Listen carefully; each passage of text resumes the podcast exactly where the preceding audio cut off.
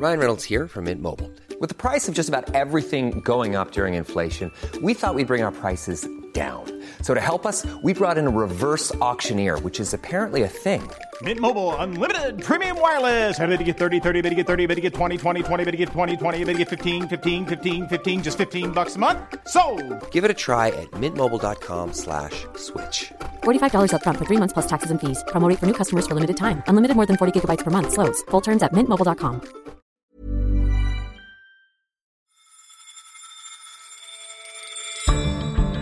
Hello, you're listening to Money Talks on Economist Radio, our weekly podcast on the markets, the economy, and the world of business.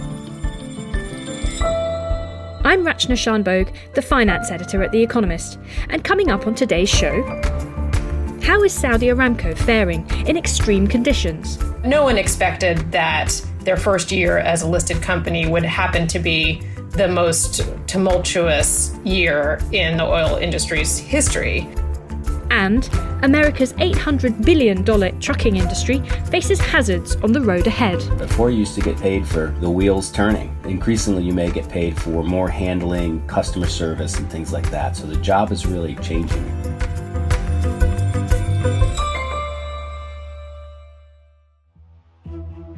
But first, it started with Huawei, now it's TikTok and WeChat. Relations between America and China have fallen to a fresh low as President Donald Trump issued executive orders aiming to ban the popular Chinese apps over security concerns. But Chinese technology firms aren't America's only target. Mr. Trump's administration has also outlined plans to delist other Chinese companies from American stock exchanges if they do not meet certain audit requirements. What could all this mean for the future of businesses operating in the two countries? There have always been ups and downs in the business relationship between America and China since Coca Cola became the first Western company to re enter into communist China decades ago. Vijay Vaitheeswaran is our US business editor and was formerly our China business editor. However, the latest series of events and ratcheting of tensions between the two countries represents the greatest crisis in business for both American and Chinese companies in living memory. President Trump has issued executive orders. What happens? Do these become law? So while President Trump is president, they carry a great deal of weight. We are in a presidential election year, so we don't know what will happen, of course, in a few months. But as of January 20th, there may be a new president. And there is a long history of new presidents overturning the executive orders of the previous president and undoing regulations or deregulatory efforts of the last president done in the last few months of their time in office. And so we have to wait and see. Should Donald Trump win a second term, we can be fairly confident that the vaguely worded executive orders are likely to be followed up with implementing rules and regulations. And what if he doesn't? Do you think this would still represent a permanent shift in American policy towards China? One argument is that, and this is something the American business community, which has a lot of value at risk in China, has uh, deep investments, long history, and a lot at risk, is hoping that if there were to be a change in administration post election, that a Biden administration may implement policies that are more thought through. A lot of the things that President Trump has announced recently seem to be shooting from the hip. For example, one of the executive orders that was recently issued against Tencent, one of China's leading internet companies that makes an app called WeChat that's the world's most popular social media messaging and e commerce app, is very poorly worded. It's not clear, for example, whether the executive order only stops people in the United States or only Americans from using the American version of this app, which is called WeChat, or whether it would forbid American businesses operating on the mainland from using the local version of that app, which is called uh, Weixin, which is used by nearly a billion people. It's unclear, for example, whether this executive order is that sweeping, and it might be. A lot of this vagueness will be sorted out depending on who wins the next election. And the pundits are undecided whether a new administration will be able simply to wave a wand and get rid of policies that might be implemented that are uh, strongly anti China in the next few months during an election season, or whether there are enough anti China sentiments now stirred up that Joe Biden will be bound to do more or less what Trump was doing anyway on Huawei.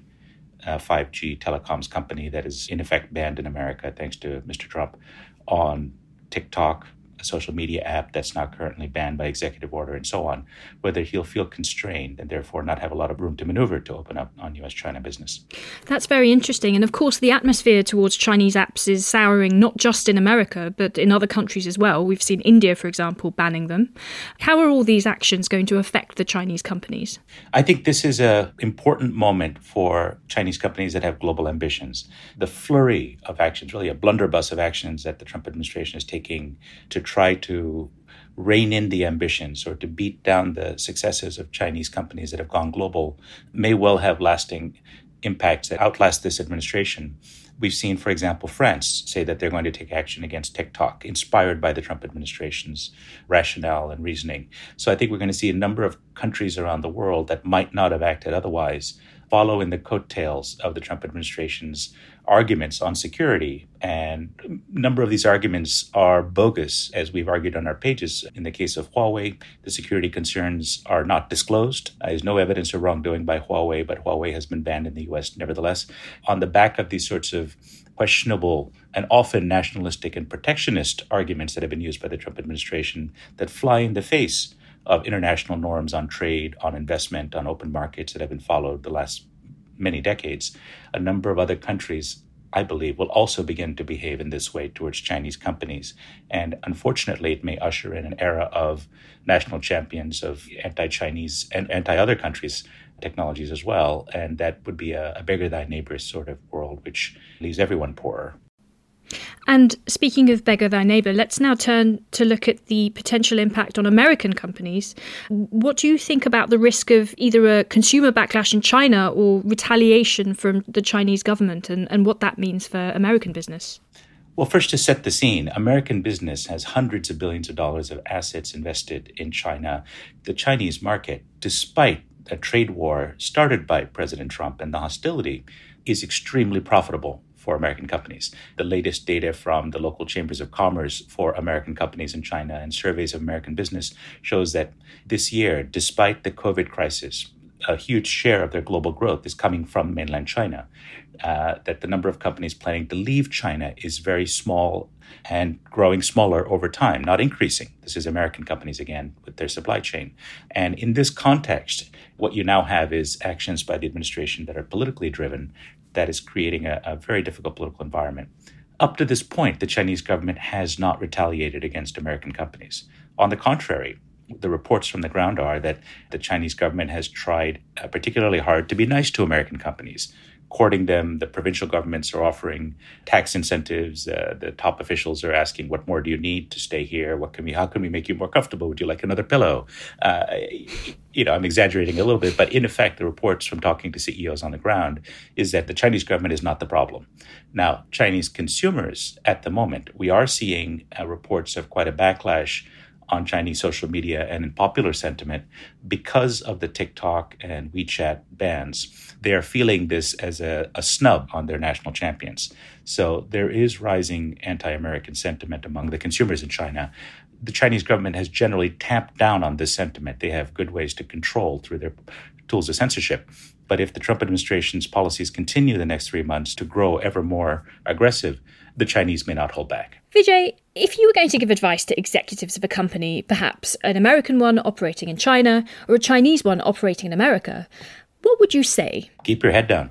really, this is a moment uh, that is dominated by politics as opposed to any kind of reason or rule of law or sense of mutual well being, for example. And so at the moment, jingoism, nationalism is taking hold in corners of both countries. And this is not a basis for rational policy or for um, sound economic or business operations. And so this is a moment when Chinese companies have stopped trying to make investments in America. In effect, the investment flows are grinding to a halt because they know that they're not going to get approved by the congressional body uh, called CFIUS that's in charge of providing approvals or rejections for sensitive deals. So they've just stopped trying, for example. And similarly, American companies in China have a risk if they fly the American flag too proudly of encountering a backlash. So I would say keep your head down. An example is a company like Lenovo, which is uh, popular, indeed the number one maker of laptops in the world and, and personal computers, is found in most American offices most Americans would be shocked to learn that Lenovo is actually a Chinese company headquartered in Beijing. There may be a backlash, but with a name like Lenovo, it doesn't quite sound like Huawei. And I think so they've been able to fly under the radar. So keep your head down and hope that economic interest wins out in the end. I think that's the best hope for business on both sides. Well, let's see where things are in a few months' time in that case. Vijay Vaitheeswaran, thanks very much. Thank you. And for more analysis on the relationship between America and China, subscribe. Go to economist.com slash podcast offer for your best introductory offer. You can find the link in the show notes. That's economist.com slash podcast offer.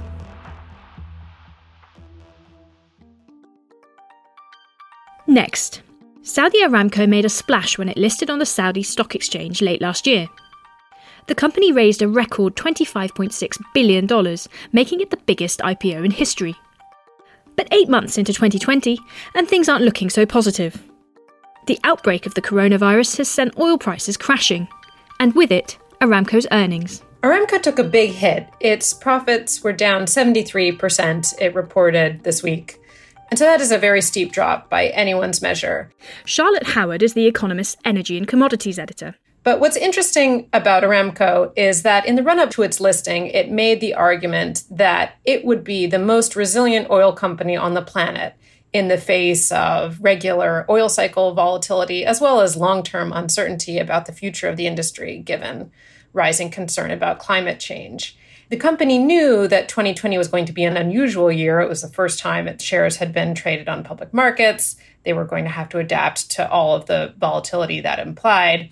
But no one expected that their first year as a listed company would happen to be the most tumultuous year in the oil industry's history, both with the price war between Saudi Arabia and Russia that broke out in March, as well as, of course, this historic implosion of oil demand due to COVID 19. But, Charlotte, this is a problem for lots of companies in the energy industry. How has Aramco done compared to its peers? What's interesting is that thesis that Aramco had last year that we're going to be the most resilient company through the cycle has, in many ways, been borne out it still can make a profit, even though there was a 73% drop in earnings. That's still better than no profit, which some of its peers reported. Its debt has gone up in part because it wanted to close this big acquisition of uh, SABIC, which is the state owned petrochemical company, which it did close in June, um, but also because of its eagerness to continue to pay its dividend.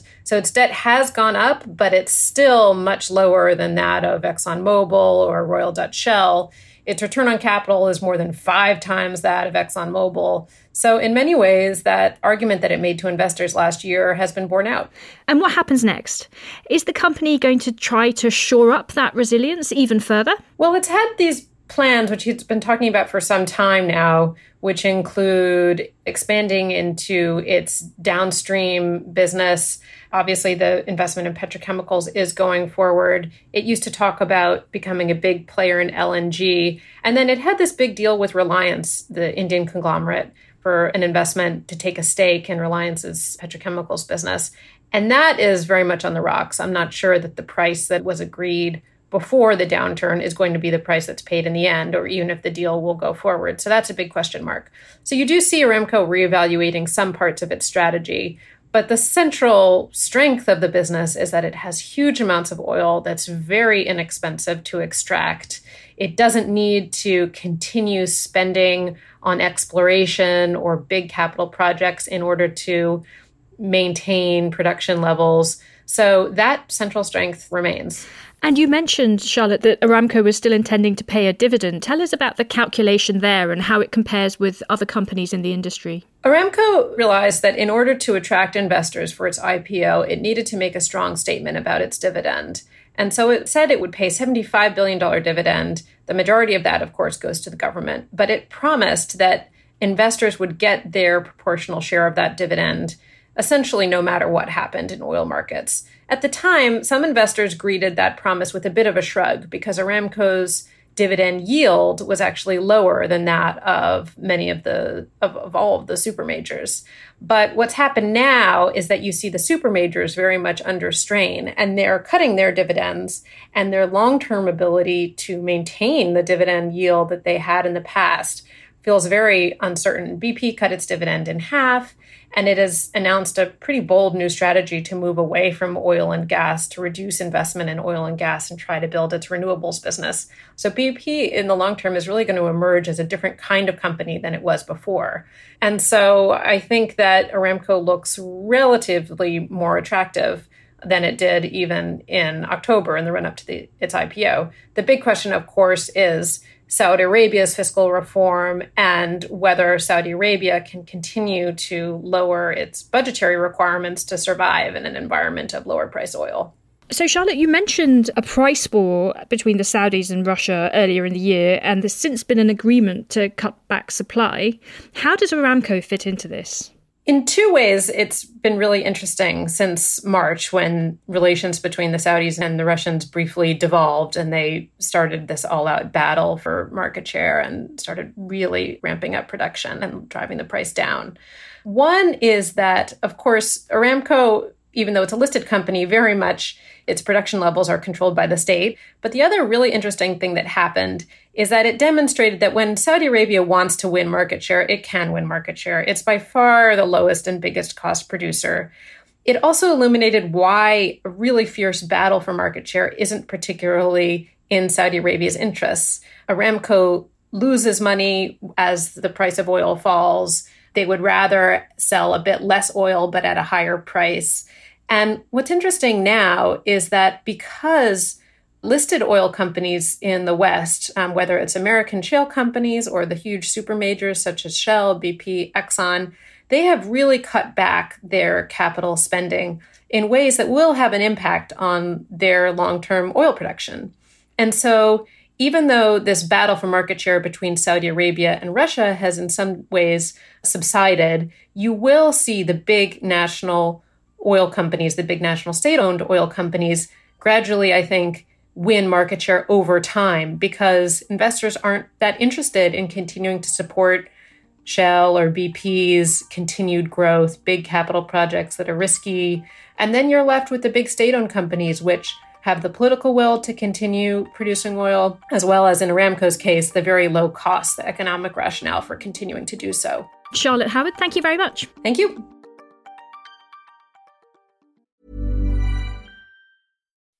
When you make decisions for your company, you look for the no brainers. If you have a lot of mailing to do, stamps.com is the ultimate no brainer. Use the stamps.com mobile app to mail everything you need to keep your business running with up to 89% off USPS and UPS. Make the same no brainer decision as over 1 million other businesses with stamps.com. Use code PROGRAM for a special offer. That's stamps.com code PROGRAM.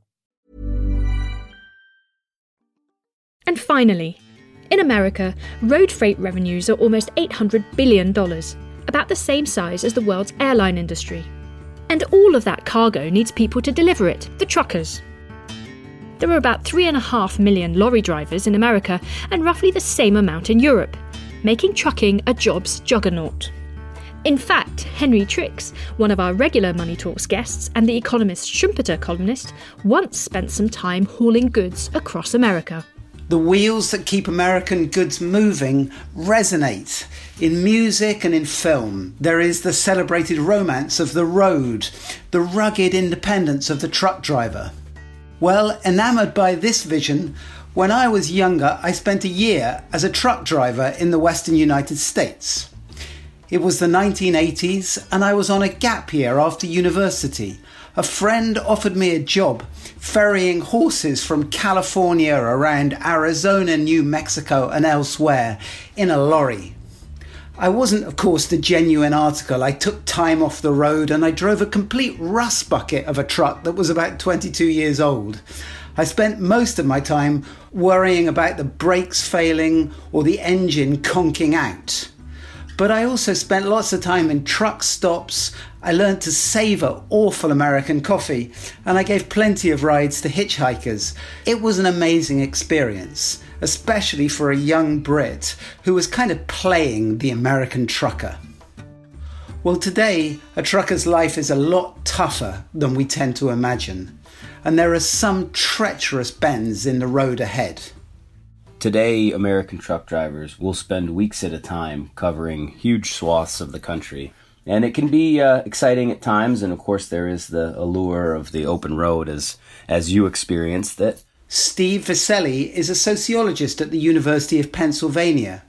He was once a trucker himself while researching his book, The Big Rig Trucking and the Decline of the American Dream but the costs of being out on the road can be tremendous to drivers, especially to their families. So back in the 1950s to the at least the 1970s, I think I'm right in saying that truckers were the best paid members of America's working class.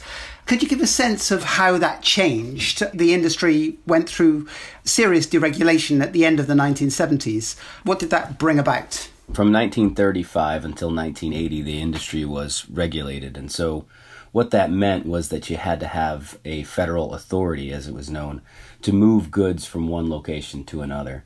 What that meant for drivers was that they were on a regular route, they were getting home at night. You know, if they had to stay out, probably put up in a motel room. And they were also organized by the Teamsters Union, which at the time was the largest union in the United States. They were some of the best paid blue collar workers and certainly one of the most powerful unions in the United States. And Deregulation changed all of that. It removed any requirement to have a specific license or authority to haul any particular good. So any truck essentially could haul any good anywhere. And that dramatically increased competition and put downward pressure on wages that really has lasted until this day. There are several forces in America today that look as though they're poised to create another big shift in the sector, something like that of the 1980s deregulation. And I guess the most prominent one that we can see around us right now is e commerce. How much you, would you say that is already changing life on the road? Oh, it's changed it tremendously. So we've been seeing now for you know well over a decade a declining length, average length of haul, as it's known. As we get into more e-commerce deliveries and last mile deliveries, as they're known, we're going to have more and more of that you know short haul local driving, local delivery, and more contests, I think, over what you're getting paid for. Before you used to get paid for the wheels turning. Increasingly, you may get paid for more handling, customer service, and things like that. So the job is really changing because of e commerce. Steve, you've written about the kind of technological changes that are affecting trucking, particularly autonomous driving. Could you talk to us about whether you see this as a threat to the industry or whether you see it as an opportunity? I think it's an enormous opportunity for the industry. It's certainly a threat to drivers and to the quality of driving jobs, but I think for many of the long haul trucking companies in particular, it's going to solve their biggest problem, which has been the shortage of labor. So the industry, a lot, especially a lot of the large carriers, operate on high turnover, which has a lot of costs to it. There's training, there's recruitment, there's safety. There's lots of things that, you know, become an additional cost when you move to cheaper labor. Self-driving trucks offer the possibility, of course, of removing that driver. The industry has also seen a steady decrease in productivity of assets as, you know, the hours of service rules and other regulations that keep them from driving more has slowly chipped away at the number of hours that these trucks are actually rolling during the day. So whether or not we see a truly driverless truck, um, in which obviously those labor costs, at least over that portion, will be largely eliminated, or we see a truck in which maybe the driver is still in there, but the truck is allowed to drive itself and that driver be perhaps off duty and unpaid, we could see a major increase in productivity from these trucks, even if the driver remains. And it may allow it to capture back some of the long distance freight that rail has pulled from trucks in recent decades. But isn't there at the same time so many safety concerns? And isn't this such a, in a sense, a fairly risk averse industry, suggesting that this may be kind of a long way off before we get driverless trucks? Or do you think it's coming sooner than we may expect? Once we get beyond the, the basic requirements of safety and be able to prove that you know the safety is really there then I think policy is going to become even more contested and important. So you mentioned the railroads. I mean, that's a wonderful opportunity for the trucking industry, but for you know our road engineers and the departments of transportation that maintain those roads who are already looking at infrastructure that has not been adequately invested in and are concerned about repairing it. This is going to be a tremendous challenge to vulnerable communities whose air quality is impacted, to commuters who are, you know, traveling by interstate highway. All of these sorts of outcomes should be the concern of policy. And so policy is going to have to determine how this actually plays out because there's so many important things at stake with self-driving trucks. The spectre of platoons of driverless lorries barreling down highways like something out of Duel is probably some way off. But given the fact that truckers are such a big part of the cost of freight transport and autonomous driving could make the industry more efficient, it's probably inevitable that at some stage in the decades to come, trucking will change radically. But I'm afraid to say the romance of the open road may be a thing of the past. Our thanks to Henry Tricks and to Steve Viscelli.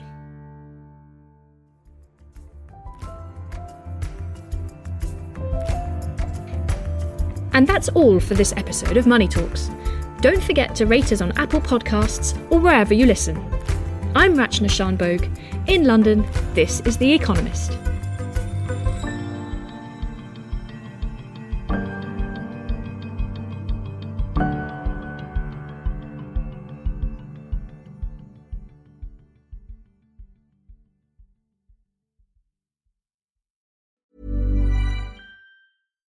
Hi, I'm Daniel, founder of Pretty Litter. Cats and cat owners deserve better than any old fashioned litter. That's why I teamed up with scientists and veterinarians to create Pretty Litter. Its innovative crystal formula has superior odor control and weighs up to 80% less than clay litter. Pretty Litter even monitors health by changing colors to help detect early signs of potential illness. It's the world's smartest kitty litter. Go to prettylitter.com and use code ACAST for 20% off your first order and a free cat toy. Terms and conditions apply. See site for details.